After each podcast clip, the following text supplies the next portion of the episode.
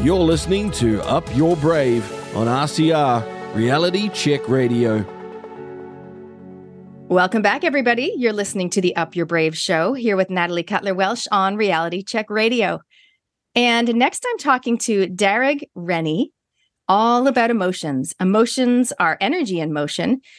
And we're going to talk about working with your emotions so they can't work against you. Welcome to the show, Derek. Hey, thank you, Natalie. So good to have you here. I'm so excited to learn a bit about your book and the work that you do. For those people that haven't met Darragh before, a little bit of background Darragh was born in Scotland at the age of nine. He came to New Zealand with his mom. He was New Zealand intermediate champion archer at college. Very cool. He studied medicine in Otago, leaving nine months into his first house surgeon year in 1979 to focus on spiritual process work primarily through conscious connected breathing until 1992. A highlight of that period was spending time with Babaji in the Himalayas. He also brought the first Reiki trainings to New Zealand in the mid 80s. From 1992 until 2016, Darragh worked primarily in network marketing with nutritional companies. He's been teaching ketogenic diets since 2010 after switching from 35 years of being vegetarian and vegan. What a journey. Excited to learn more about that. With his wife, Sally, they homeschooled their two daughters and traveled the world from 2017 to 2018, meeting up with the girls in various places. Darragh published Light, Love, Laws, and Lies in November 21, subtitled Simplifying Life's Lessons So You Can Liberate Yourself. Liberate is an acronym for life in balance, expanding, radiating, and touching everyone. He woke up early to the COVID deception in March 2020 because he already understood the ongoing lies in diet and climate. Since then, he's been working to bring awareness to what humanity is facing. Ooh, I am so thrilled to be talking to you today. I think it's synergistic that our paths crossed a few weeks back. Um, there's so much I want to ask you about what we just what I just read. But before we do that, let's paint a picture of where you've come from in more detail. Tell us a little bit more about your backstory, the journey that brought you here. Right. Um, well, probably a big part of it was the decision to leave medicine, and I wrote quite a bit about that in my book. and um, basically, it came down to two things: there's the whole idea that we're motivated by pain or pleasure, and uh, most people are motivated uh, to avoid pain rather than gain pleasure. So we'll tend to avoid pain, pain a lot faster than we'll shoot for pleasure. And uh, the pain I could experience in medicine, I just had, I just found out I was um, I became terrified of the potential of hurting people. And I saw a massive potential to do that. And I've certainly seen that played out in the last three years. I couldn't believe what, what doctors ended up doing the last three years. Uh, but anyway, and so that was the, the avoiding pain piece. The pleasure thing was I was getting more involved in my spiritual process, doing a lot of meditation, having some really deep experiences. And um, that, that just really drew me more as the journey I wanted to to move on, believing that uh, all disease was really in the mind and that we had a deeper part of ourselves to connect to to be real and live a whole, healthy life, really. Do you think that more doctors will wake up, more people in the medical space will wake up? You know, in the next few months? I mean, do you think we're going to see kind of, I'm so hopeful, exponential awakening? well, if they were going to wake up, they should have woken up before now. Mm. And the only reason they're going to wake up, or at least be seen to wake up, is if they're forced to. Know, if, yeah. if Winston can get through his idea of doing a proper invest- royal commission on uh, the COVID journey, because the one they had set up um, had no teeth in it. It wasn't, it wasn't designed to look at anything that had any impact at all, really. So, you know, yeah, I think uh, the doctors that uh, have stood up have just, you know, you talk about up your brave. They were brave people. They, they yeah. sacrificed their lives in terms of their livelihoods just to stand up. And uh, there's not many doctors have that level of courage. Because they're giving up a lot. I mean, I get that because I come from a very, I don't know if you know, a very medical family. Yeah, your dad's an orthopedic surgeon, right? Yeah, that's yeah. right. And my, yeah, and my, my uncle's a doctor and my brother-in-law's a doctor and my sister's a doctor. What happened um, to you, Natalie? you know what? I was like, I don't want to be, a, I did not want to be a doctor or marry a doctor, interestingly. Um, because I know they work really hard and I know they've invested yeah. lots of money and time to do what they do. So they have a lot to lose in terms of, well, credibility, I guess, you know, and that kudos that comes with being a doctor, um, as well as everything they've learned, you know, being turned upside down. That's that's the other thing that I think that's yeah, what's yeah. keeping them from being awakened. It's too big, maybe. Yeah. Yeah. But that's the same for anybody, whether you're a doctor or a plumber. It's like can you face the reality that we as humanity is facing, where we're basically being led down a track uh, that doesn't end well for us? While we're on this path, and before we get into emotions, where mm do you see things going? Well, it's that um, it depends of whether we can head them all off at the pass. you know, that old Western movie, you know, head them off at the pass. Yeah. And because uh, basically, it's easy to see where they're aiming. If you look at, uh, read any of um, Klaus Schwab's books, The Great Reset or The Great Narrative, uh, it's very clear where they're heading. They want to shut us down, stop Western um, industry. It's all moving over to the East. Uh, basically, collapse the economies, limit people's movements, uh, get them to stop eating meat, which is a big thing for me since I started restarted eating meat and realizing how healthy it is uh, and shut us all down in 15 minute cities. So, massive amount of technocratic control. So, that's the great reset. So, that's one path that we could uh, possibly go down. And that's the path that they are actually determined to take us down. But then there's the option of the great awakening, yeah. which is we wake up and we have to wake up to the lies we've been told over the last decades and centuries, right from what is a healthy diet to where on earth money comes from and who's in charge of that process. And uh, that's a big journey, and it, it requires, I say, a democracy is only as good as how well informed the populace are. And if the populace has been lied to and have believed those lies, then the populace really can't decide what's good for it because it's been told what is good, and those are if that what has been told is all based on lies, then all it can do is agree with the lies they've been told and um, go along with it. Until comes a time when there's so much pain, you know, bring mm-hmm. in COVID, such that more of the populace realizes the deception and the lies they've been fed their entire life, um, including their parents, pro- you know, and beyond. Yeah, yeah. Um, and tr- and suddenly sees the whole world through different eyes. Yeah, yeah, and that's that's where will we have time to get there?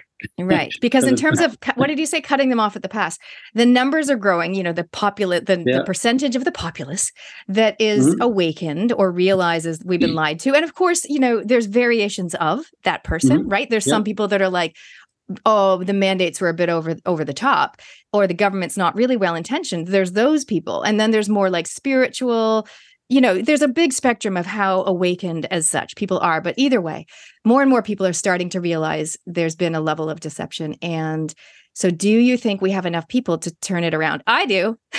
what do you think? well, it depends whether I'm in an optimistic moment or a pessimistic one. what about a realistic one? I I don't I don't know anymore. Like um, I seriously don't have a a, a realistic concept of that. I think a lot has to change, and has to change fast. And the powers that I call them the powers that shouldn't be, mm-hmm. uh, they really, I think they've been pushed. They're pushing the envelope really fast, and I think the speed with which they push wakes up more people. So I think that that uh, goes, you know, bears weight on our side. Um, but the willingness of people to see kind of drags that, adds weight to their side.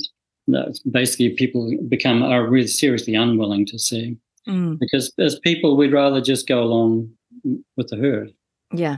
You know, the, there's that idea whether we work as a pack mentality or herd mentality, and I think we would do a bit of both. I remember that pivotal moment for a lot of people.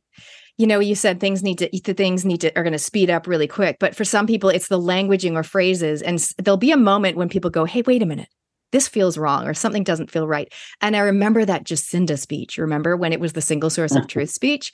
And yeah, for yeah. a lot of people, that was really, you know, in that moment, they realized this is sounding very totalitarian. This is, wait a minute, hang on a second. You know, and that speech where she said, you won't be able to go to the movies, you won't be able to get your hair cut or whatever, I think was um you know, it's when people feel that pain, you know, they kind of wake up and realize, oh, hang on a second what will it take for more people to realize i guess it's kind of pain or discomfort in their own life before before they really realize? Mm. yeah well i mean i think jacinda's working on a, another speech yeah. that actually is going to impact us more. And that's the speech that says that this speech you and i talking about these things online will not be allowed and if they get to that point, we're in serious trouble. And so if we can wake enough people up before then, so that light's coming through next year. It's already in, in the UK. And uh, and Jacinda's working hard on that. You know, as she said, she didn't have enough energy to um, any gas left in the tank, but she seems to have plenty of gas left for um, for more um, you know censoring free speech than yeah. and seeing free speech as the the bane of humanity. It's like well sorry but that's actually what got us to where we are now. Yeah and she swapped over to electric. Say that again.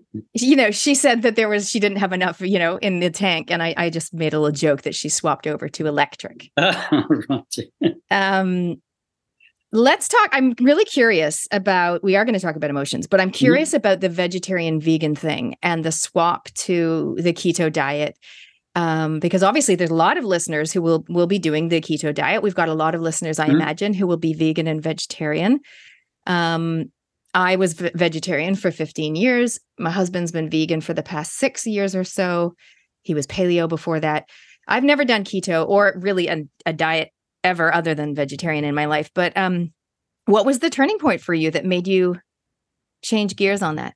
Um, well, I, I thought I was doing all the right things. I mean, I, I thought that was one thing I thought medicine had right when I was a young doctor because I went vegetarian while I was in med school.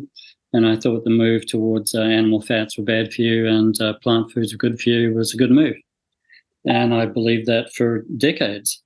And um, in my 50s, I was uh, it happened like about a year, a year or two years apart. When I was 51, I started to get some inflammatory signs in my body. I would um, uh, I would uh, get uh, blepharitis. That's where you, your basically eyelids, you know, get all pussy. And I used to have really long eyelids. I think part of the aging process, your eyelids close up or shorten. Right. And mine were like an inch long, like it would look like a cow. Wait, you're talking about eyelashes? if we do this Eyelashes, yeah. Okay. So blepharitis is where you get um, the the um, the the follicles basically exude um, some kind of um, stuff. So basically, I I'd wake up in the morning because I had such long eyelashes, they would be gummed together. Oh. The st- the top eyelashes would be gummed to the bottom eyelashes, and I'd have to you know clear them out before I could actually open my eyes. And uh, so that was the first sign of inflammation, and then I started getting rosacea and like um, pustular rosacea on my face. And I pinned that down to things like coffee and um, some chocolate and you know things like that. And um, uh, then, and when I'm 53, I get uh, testicular cancer, and I ended up having an orchidectomy, which is a lovely sounding operation, an orchidectomy, but it's basically having a bolt cut off, mm. and um, and uh, some radiotherapy to the deep lymph nodes in my belly to you know it was a 99% success rate five year success rate if you just did cut the testicle off or 99 if you did the mild radiotherapy because a seminoma as it was is very susceptible to mild radiotherapy. And so i did that. And uh, partly for me that was i believe it was more of a an emotional thing because we had a massive uh, financial loss with our um, accountant and there is a, branch of medicine called German New Medicine. I don't know if you've heard of that. was by yes. I mean, one of our listeners wrote in asking me about that. I'm pretty sure. Yeah, right. So as a German doctor, and he actually had testicular cancer as well, and he pinned basically was looking at the emotional context of cancer or disease, and he pinned uh, testicular cancer down to a sudden catastrophic loss. And I believe he lost his son in a car accident or a sporting accident or something. So, um, so, but it could have been inflammation. It could have been because I was wearing my um, cell phone on my left, you know, left groin, you know, over that left testicle that got taken off. Who knows? But I, I personally pin it down to um, uh, to emotion. Um, but when you get the cancer bone pointed at you, at least when it happened to me, you, you start questioning: Have I got have I got things right that I thought I had right? Mhm. And um, so another two years goes on, and I'm, I'm 55, and my GP calls me in uh, to get a blood fat test and blood lipids. And uh, he says you'll have no problem because he knew my history, being vegetarian for so long, you'll be fine. Uh, a few weeks later, he calls me back in and says, Sorry, you're not fine. And he, he gave me a bunch of bits of paper. I actually kept them. It basically said eat less red meat and more whole grains and vegetables. And here I'd been vegetarian for 35 years. Yeah. And that's when I thought, that's when I say, I I saw red at that point. I got I got angry and I thought, God, maybe what if I've got it wrong?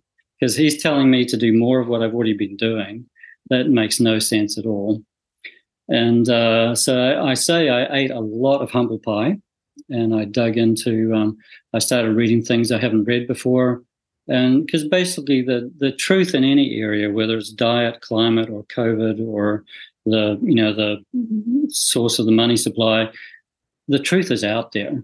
It's just a matter of finding it and being open to look at it. And so I, I, I was willing to change my mind. Uh, there was a, a, book I used to talk about um, called A Diet for All Reasons um, by a doctor that talked about the plant based diet.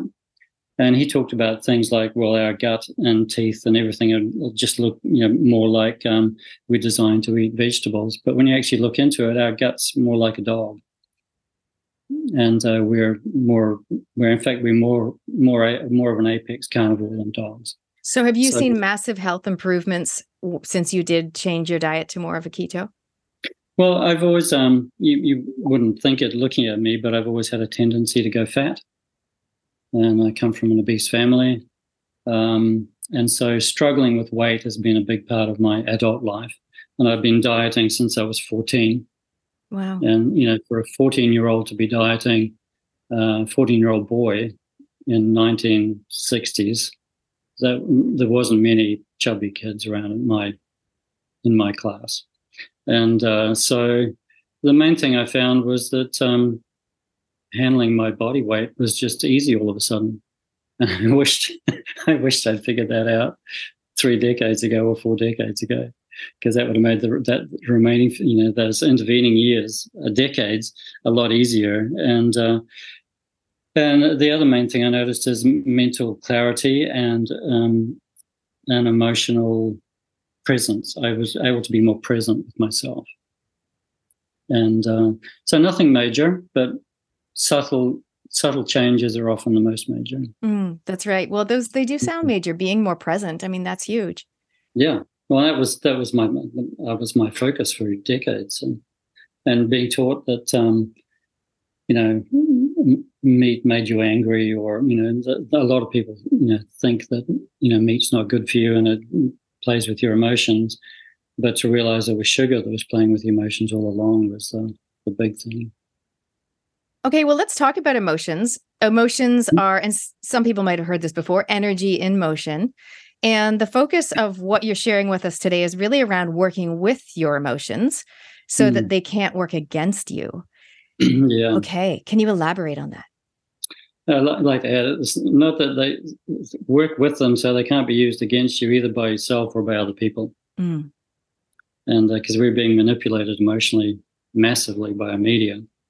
And um, but basically, the, I think the biggest problem people have with emotions is that they have good emotions and bad emotions. We think there are some that are healthy and some that are unhealthy. And we we forget what our emotions are about. Our emotions are actually help trying to wake us up to something. And when it boils down to it, the main thing our emotions are trying to wake us up to is our needs. And if we're not allowing ourselves to feel our emotions, say that you have a judgment on being anger, angry, then you you won't you'll be afraid of being angry, mm. and you'll feel guilty every mm-hmm. time you're angry, and so you won't let it be felt by you. And when you don't let your fury be felt, then you don't find out something really important about you. Yeah. Which is what you're not getting at the moment, which is a need that is dying to be heard, that is being denied. And if you look at the need that most of us in the freedom movement are aware of at the moment, is it's a simple respect to be seen and to be heard. Because we're not getting that. And that that does make you angry but it does no good getting more angry. It's like I think Ivor Cummins says it pretty well, uh, where he says, "Well, you know, you need to focus on the data, focus on the information, and bring simple questions." And I think um, so. It's it's like we all need to look at what emotions we're we have sidelined. Mm. And if we can appreciate that emotion is a, a signpost, pointing in a certain direction. It wants us to find something that's important to us.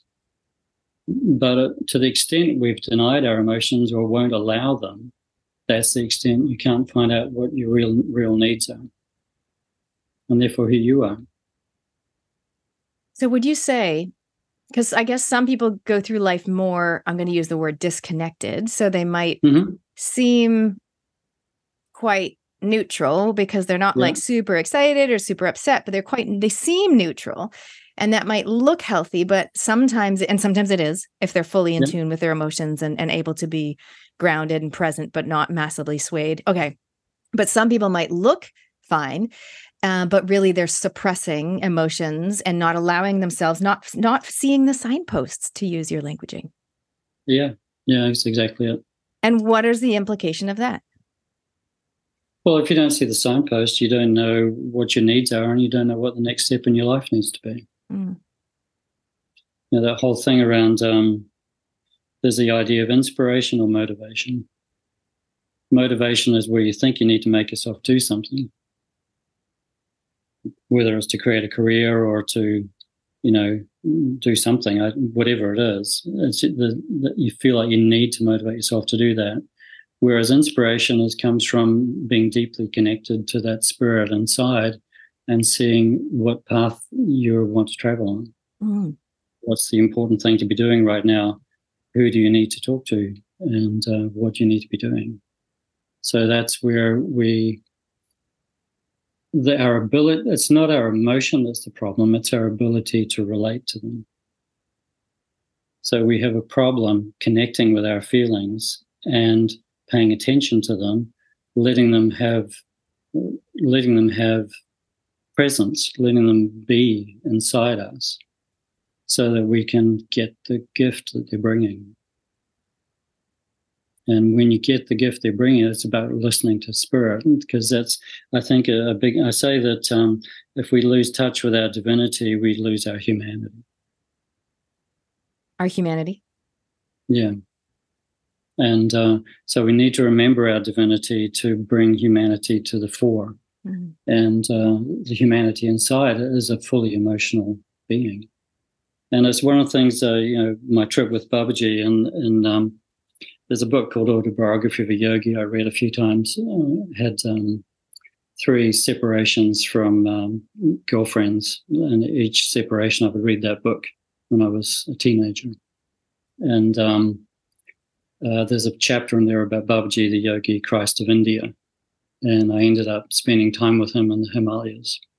And uh, I expected him, you know, part of me, do you remember there was a, I know you're probably too young to remember it, but there was a TV sitcom with David Carradine. Uh, his, his childhood character was Grasshopper. Was, he was a Zen, traveling Zen monk, basically who handled all sorts of life's difficulties. And he was um, very much, you know, equanimity was his thing. Is like no feeling, just presence. And so when I went to see Babaji, uh, expecting to see uh, uh, someone who was just you know love, peace, and joy, and um, blissful. Uh, most of the time, he was anything but. He could be as furious as anybody can be. It was like a it was what like watching a um, like a five foot eight two year old having a tantrum. and he could he would whack people. He would do all sorts of things, and um, and uh, I remember there was one lady he used to whack a lot, a lady called Bea. She was a German lady. And we he had carried a big stick. And he'd yell and scream at her as if he was furious. And he'd whack her on the back with a stick.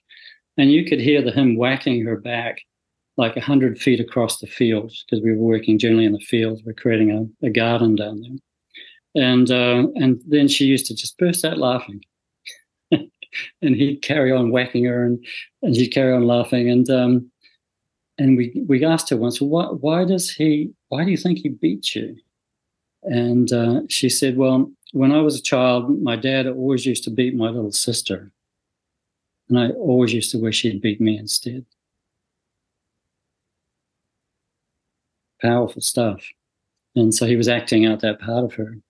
And then we said, Well, why do you laugh every time he beats you? He said, Well, when he hits me behind the heart like this, like a burst of joy just floods out of my heart.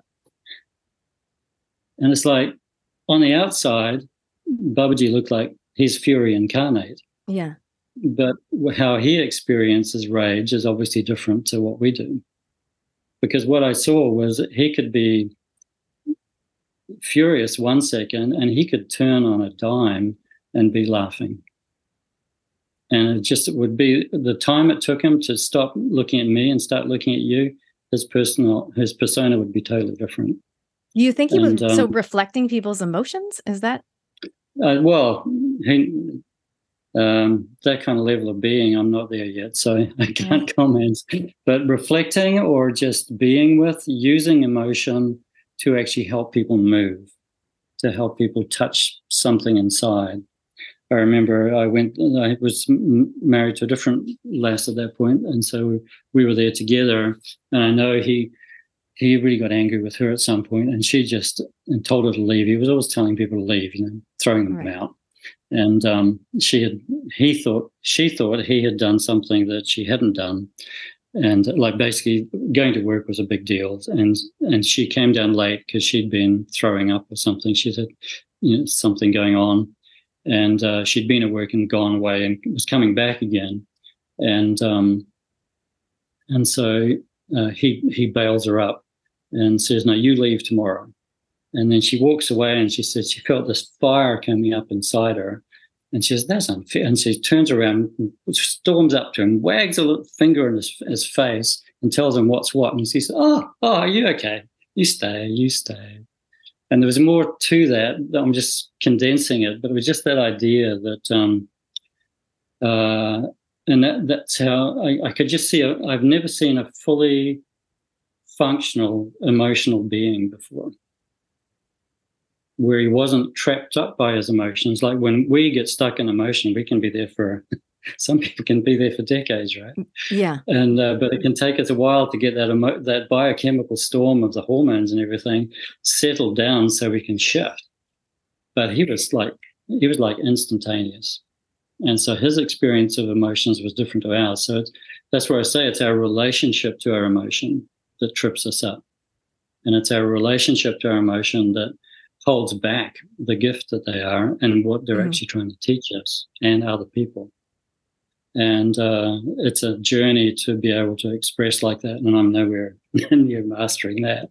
But and, and you have like you, around your your your your close love people like your partner, you will tend to be allow yourself to be seen to be angry that you wouldn't allow anyone else to see. So because do you way, find people are often trying to maintain or portray a certain image or persona or when they see other people is that what you mean when like they're only sh- showing they only they don't show all the emotions to everyone is that what you mean they're yeah. trying to kind of yeah yeah, yeah we have certain level of agreements like a, a, mm-hmm. marriage relationship you're you're allowed to show more friendships, certain level of emotion depends on the friendship. Um, uh, and um, whereas going to see someone like Babaji, you're because you're you're basically in, in a, asking to go to the ashram, you're actually signing up for that in a way. You're, you're a tacit agreement. How long were you there for? Uh, two months. Two, it was either two or three. Right. Yeah, and um, but um, I think the emotion that trips most people up is guilt, and we often hear this idea that it's either love or fear. Know, I think Gerald Jampolsky wrote a book called "Love Is Letting Go of Fear." He's a psychiatrist in the 70s and 80s, and he he he worked with the Course in Miracles and stuff like that. and um, but I, I think the core emotion that trips us up is guilt, and so I'd, I'd like people to look at that. And I think the reason most people don't show their emotion is that they're too guilty. You know, there's good emotions and bad and and bad emotions, right? So I've got to keep the bad ones under control. And if I'm going to be socially acceptable and not thrown out of the tribe, I'd better be nice. so, be nice or be seen to be nice. Yeah. Yeah. So yeah, I guess yeah. just to summarize some of what you've said. So there aren't, you know, emotions aren't good or bad. They are actually very helpful, but we need to listen to them or acknowledge them and treat them as um, a signpost. I think you said emotions are trying to wake us up to our own needs. Yeah. And I think I've never really heard it said like that before. I think that's really, really great. And um, you know, uh, it, my listeners have heard me say this before, but I have never experienced anger like I did in the past three years. Um, more ang- more anger in the last three years than in the preceding, however many, forty or whatever it is. Yeah, well, if you um, weren't being furious in the last few years, you weren't being honest with yourself. Yeah, you weren't being honest with what's going on. Yeah. And I guess some people would want to suppress that. And even yeah. me, I got a lot of resistance when I did express that. I got pushback, not from myself, but from other people in my life. But Nat, you're so positive. But Nat, you know, you're like, you're, you know, you're not a skeptic, but Nat, and telling me, you know, that it's not okay to be angry. It's so fascinating when we do have the courage to express the emotions that come our way, especially if they're different from our usuals or how we're known mm-hmm. the pushback that we receive, either from external other people or even sometimes from ourselves, you know, judging, like, oh, I shouldn't say it. Oh God, what was I? Th-? And that is that the guilt that people go through, the like yeah. remorse of yeah. expressing their emotions. Yeah, absolutely. Well, there's, there's, the guilt, and there's also the the awareness of and the practice of how to express that feeling in a way that works. Because most of us haven't had the the experience of feeling angry and letting it be heard in a way that is, you know, works to get us our needs met, to get people aware of our needs and get them met. And because, uh, you know, most people, when they're angry as children, they get shut down. Mm-hmm. Yeah. And, uh, it's they, not about going, it's not about having, it's not about having to go back to the past to heal it because your past shows up in your face in your present moment. You know, because if you can't talk to someone honestly, then that's your past right there between you. Mm. So I say there's no need to to uncover the past. Just look at your present moment. okay. So I love this. Okay. So in terms of if I've got people listening today and they're thinking, okay, I hear what you guys are talking about with the emotions. I would love to be more honest or more in the moment with the way that I am feeling. Mm-hmm. What are some things people can do to get the ball rolling especially if they're not used to you know doing that in their life in terms of mm-hmm. acknowledging and expressing their emotions more yeah. accurately i think um, there's a guy called marshall rosenberg he wrote uh, did nonviolent communication mm-hmm. and uh, he wrote a needs list and he was very he's he's probably the clearest person i've, I've heard on using an emotion to identify need and so if you just um, uh, Google nonviolent communication or NVC needs list, you should be able to pull up a list. And then next time you're feeling a deep emotion, pull up that list and say, what do I need right now? And go through the list until you see your eyes settle on something that resonates with you. Mm. Now, it doesn't matter, there's a few categories in there. It doesn't matter what category it's in, but the idea is to find the need. And then the next step is to learn to express. And um, and that's a simple. Uh, you know, you may need, you may be so furious you can't speak, but just being. It took me a while because when I was first learning to be with my anger, I'd often hit something or break something. And after a while of breaking things and having to clean up the mess, I realized I could just break something in a that I didn't want in a bin where the rubbish would be tidied up already. I didn't because basically, if you break something you like, you're immediately, you know, that's that's you know punishing yourself. That's the guilt. And then having yeah. to clean it up is just proof of your guilt. You know, so we just run through all that. So just being able to say that I'm feeling really angry. Mm. That's a key statement to be able to let yourself be seen as being angry. I'm feeling really angry. I don't know what to do with it right now. I just I just need some time to find out what I need and want. So that's the simplest thing we can do when we're feeling that way. And and give yourself that time. And because uh, and then treat yourself like it's not necessarily about getting people to treat you um, to meet your needs for you so like for you know it's common the last few years the the the need that hasn't been met is to be respected to have our views our thoughts acknowledged seen understood and respected. Mm-hmm.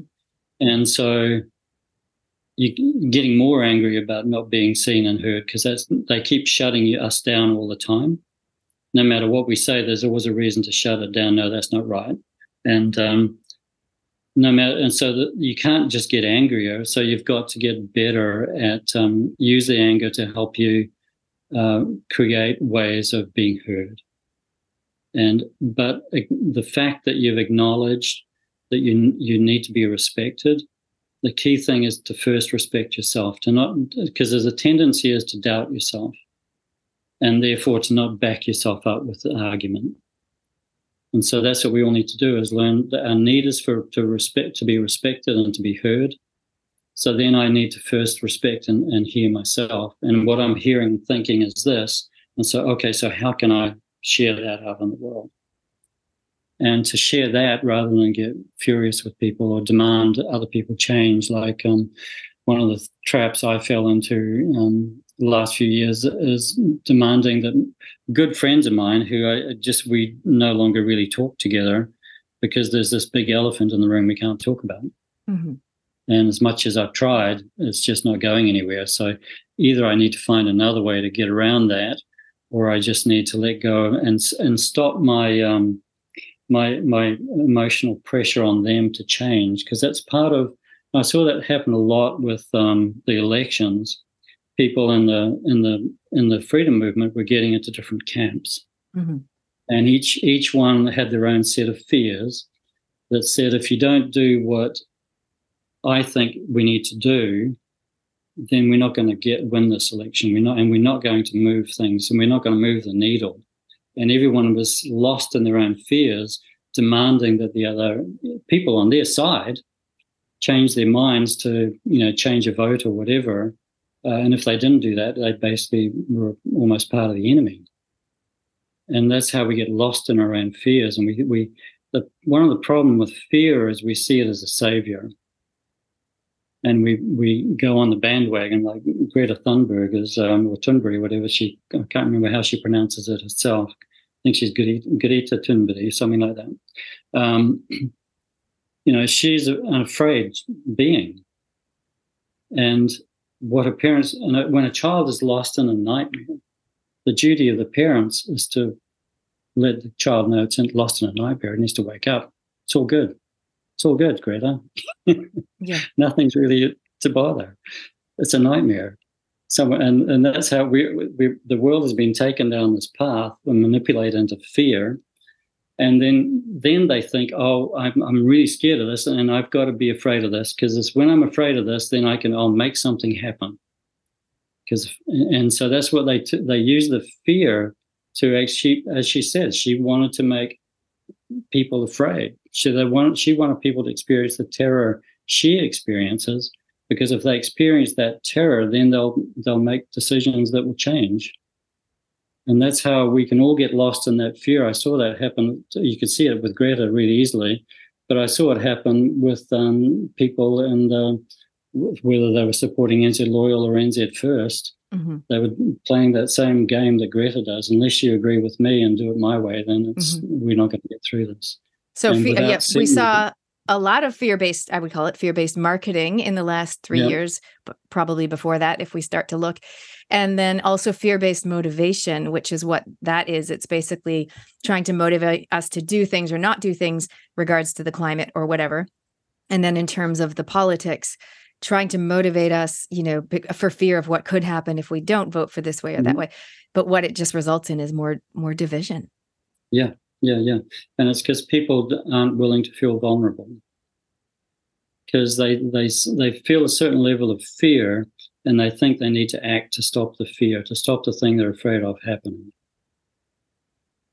And so the thing is to allow the fear to be, to feel vulnerable and see what the inspiration is to act rather than to feel you've got to act out of the fear. Mm, okay.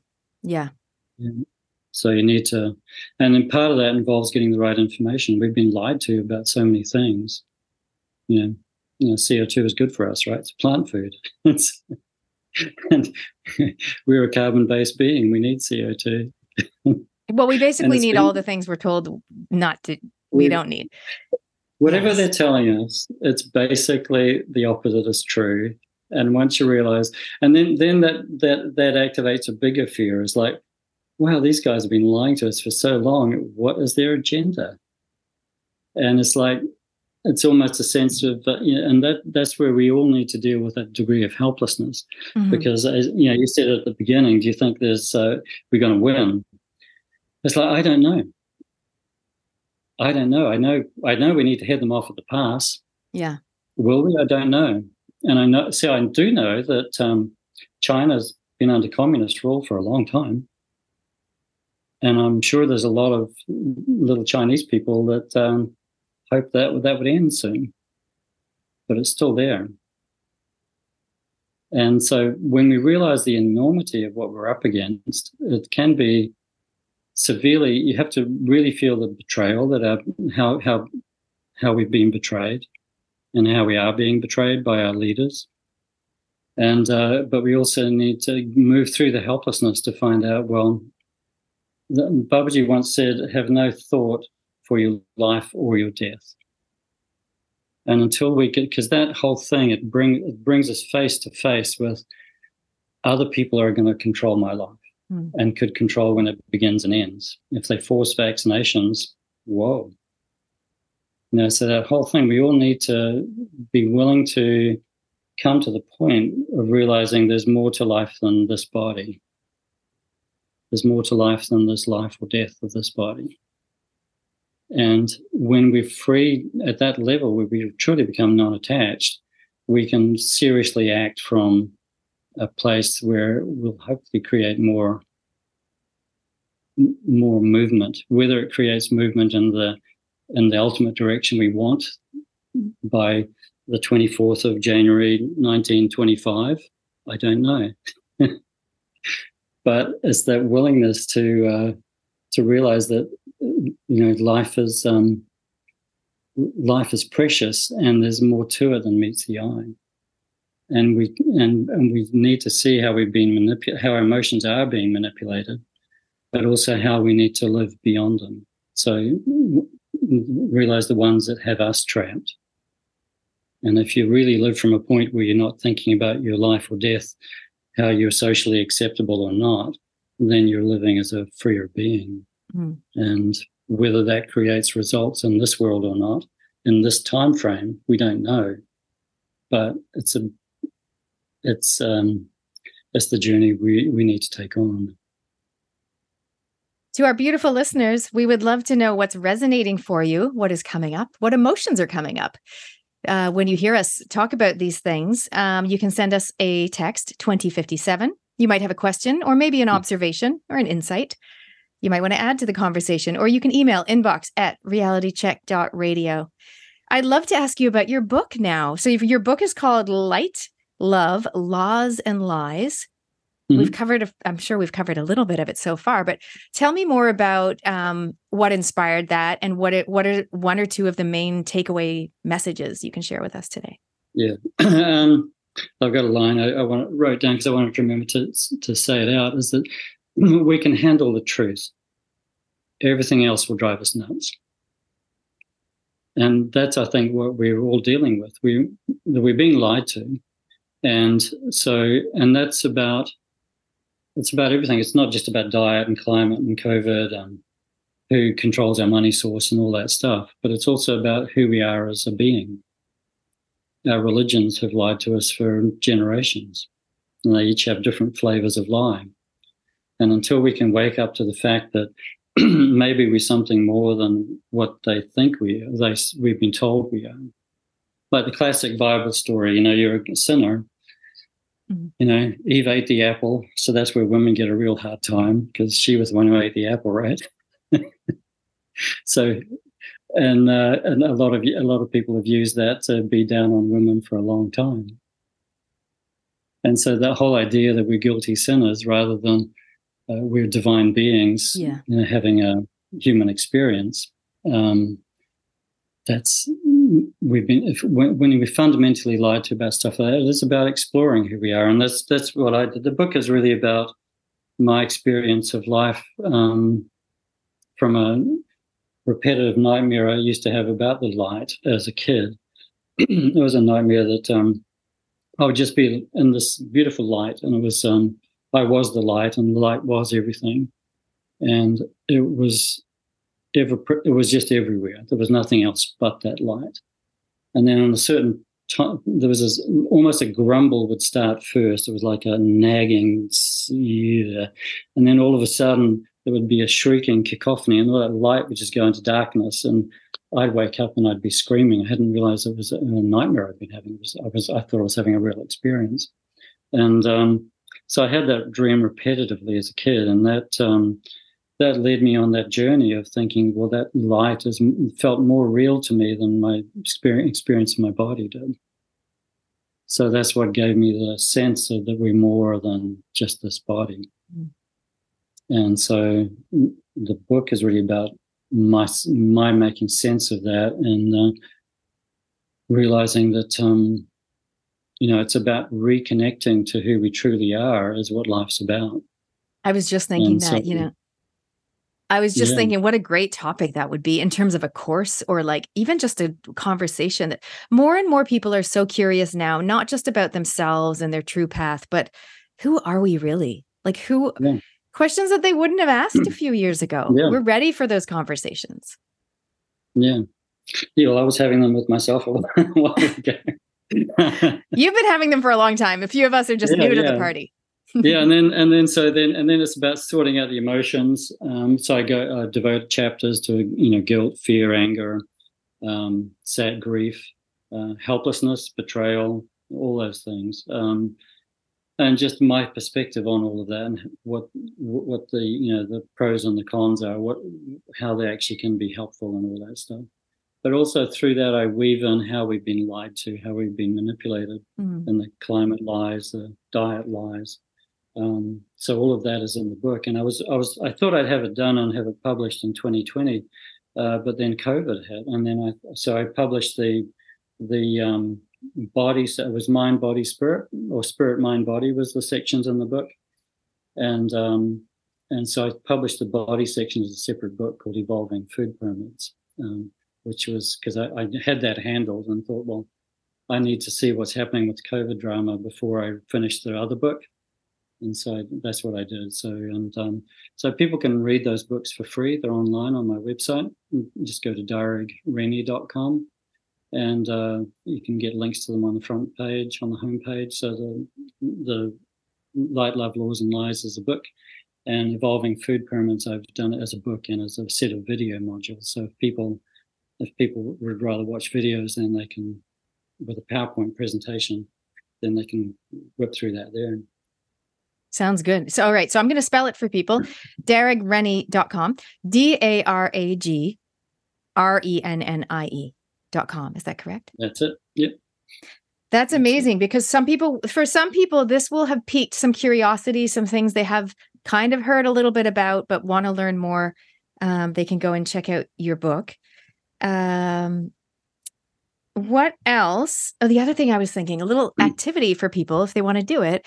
I was thinking maybe bring to mind, everybody, bring to mind one or two emotions that you have been experiencing lately, whether or not you've allowed yourself to feel them.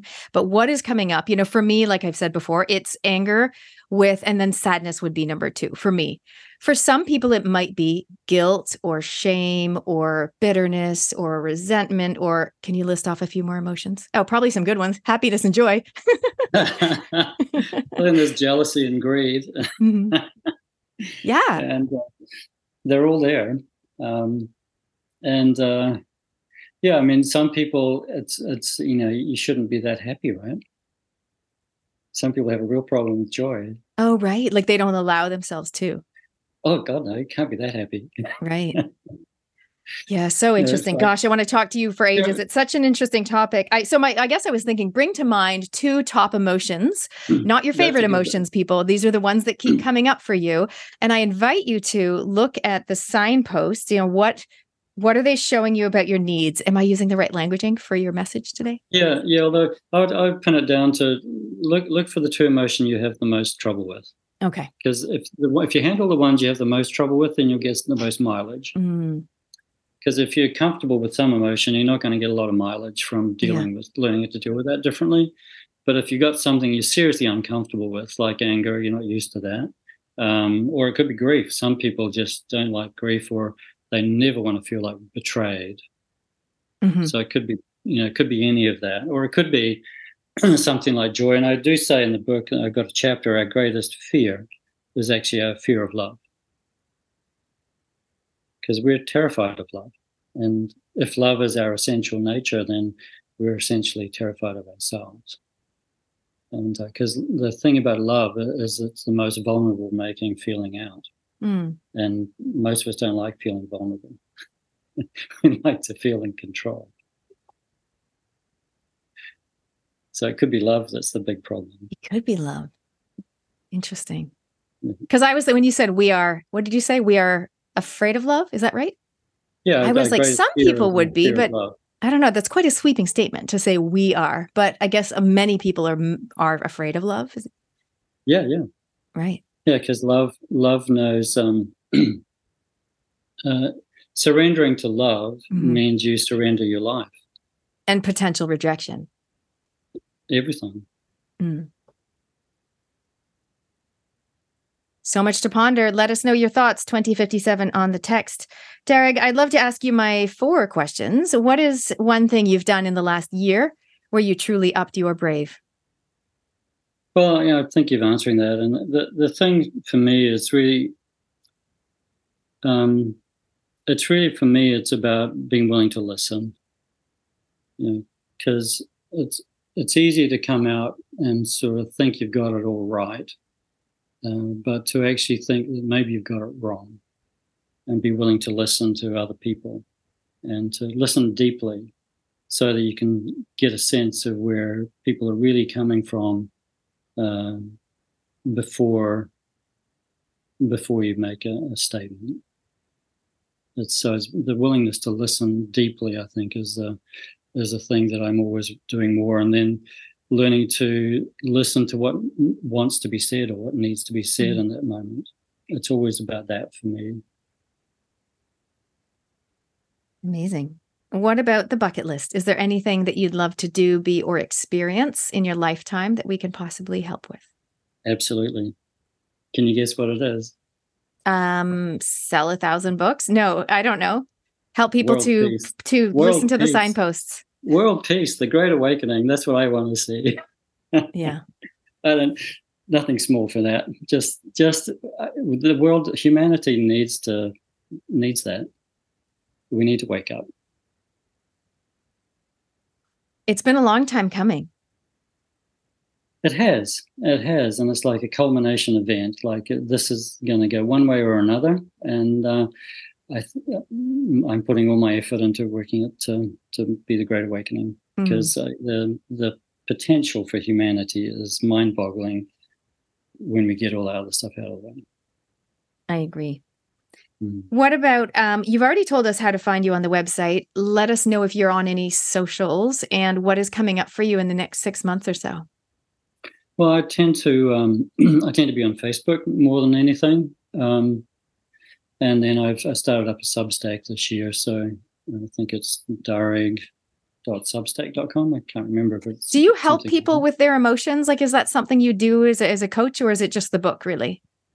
Oh no, I do. I I was. Um, I mean, that's what we used to do for work, um, and I was planning on doing that. So I do some individual consults, and uh, uh, most people tend to come at me for um, dietary advice, nutrition. So I do that.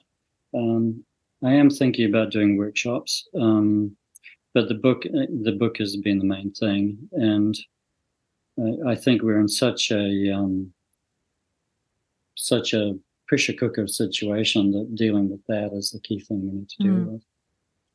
And so, in terms of what's coming up for me, is is basically life, and uh, the I think we need to find better ways to communicate uh, to the the mass, the wobbly middle, as um, as um, VFF would say, the Mm. um, the people that have been lied to that are just beginning to wake up we need to find better, simpler, and easier ways of waking them up. Like kids who are terrified that the, the, the world's going to end in 12 years or whatever.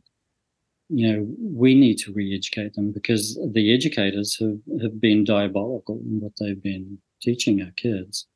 And so, and I, I think that's one of the, I think the transgender issue, the whole idea that you can choose your gender at some ridiculous age, I think that's going to wake up a lot of people. Yeah. And it's like once you wake up to one lie that people are have been lying to us, uh, you can wake up easier to others. And so, but we need to we need to push that somehow. And so, if I'm for help, I would like people to um, join together. I'm, I'm looking at joining with some groups to uh, look at how to address councils for what's happening in council. Um, but I think we need to get together in groups and get better at brainstorming things that uh, can actually push that envelope and tweak people's minds awake more. So yeah, because some people will be wondering, thing. like, what can I do? You know, if I'm they might be thinking i'm i'm awake or awake-ish what can Mhm. i do to help this process that derek's talking about it might even be some either conversation starters or even just some simple responses like it's so easy to not really go there with people but if someone Yeah. kind of asks you can plant a seed you know or maybe hand them like a little seedling Yeah, you know yeah. th- they're kind of ready i think to learn a little bit more without shoving it in their face because not everyone's ready to hear the truth yeah, yeah, sadly yeah. Someone called it pink pilling people rather than red pilling people. Yeah. Just a little bit of the truth that you think they can handle yeah deal with. Amazing. All right. Well, if you think you can help Derek with awakening the masses, you can get in touch with him. Um, is there anything else you'd like to share with us today about emotions or the awakening or any of the topics we've covered before we wrap things up? Uh, I think the answer, the, I think, well, probably the thing is that the answers are, are actually within us. That once we get clear, our emotions are helping us rather than hindering us, uh, and that to be awake to how they can be manipulated by other people, by media, by whatever, uh, and realize there's something there's something more to life than our feelings come and go. But there's always a core that's there. So that's where love, joy, and peace as a trilogy come together. And that that's the piece we need to focus on and, and just really use that as a um, uh, for a source of inspiration about where to take our next move. Because in life, it's always about the next move. What's next for me? In this moment, what do I need to be saying to whom? And how do I need to be saying it? And you only can get that inspiration the clearer you are. Uh, it's like the um, if you look at the emotions as a stormy sea on top, uh, but the depth of the ocean is where the stillness is. So it's while the while the storm is brewing, it's being connected to the depth, so you can speak through the storm to the calm. Well, I would love to ha- see more of the trilogy. That sounds good. Love, peace, and joy. Joy. Love, peace, and joy. Thank you so much for sharing your wisdom with us today, Derek. Thank you, Natalie. It's been a delight. And thank you, everybody, for listening. You're listening to Up Your Brave on RCR Reality Check Radio.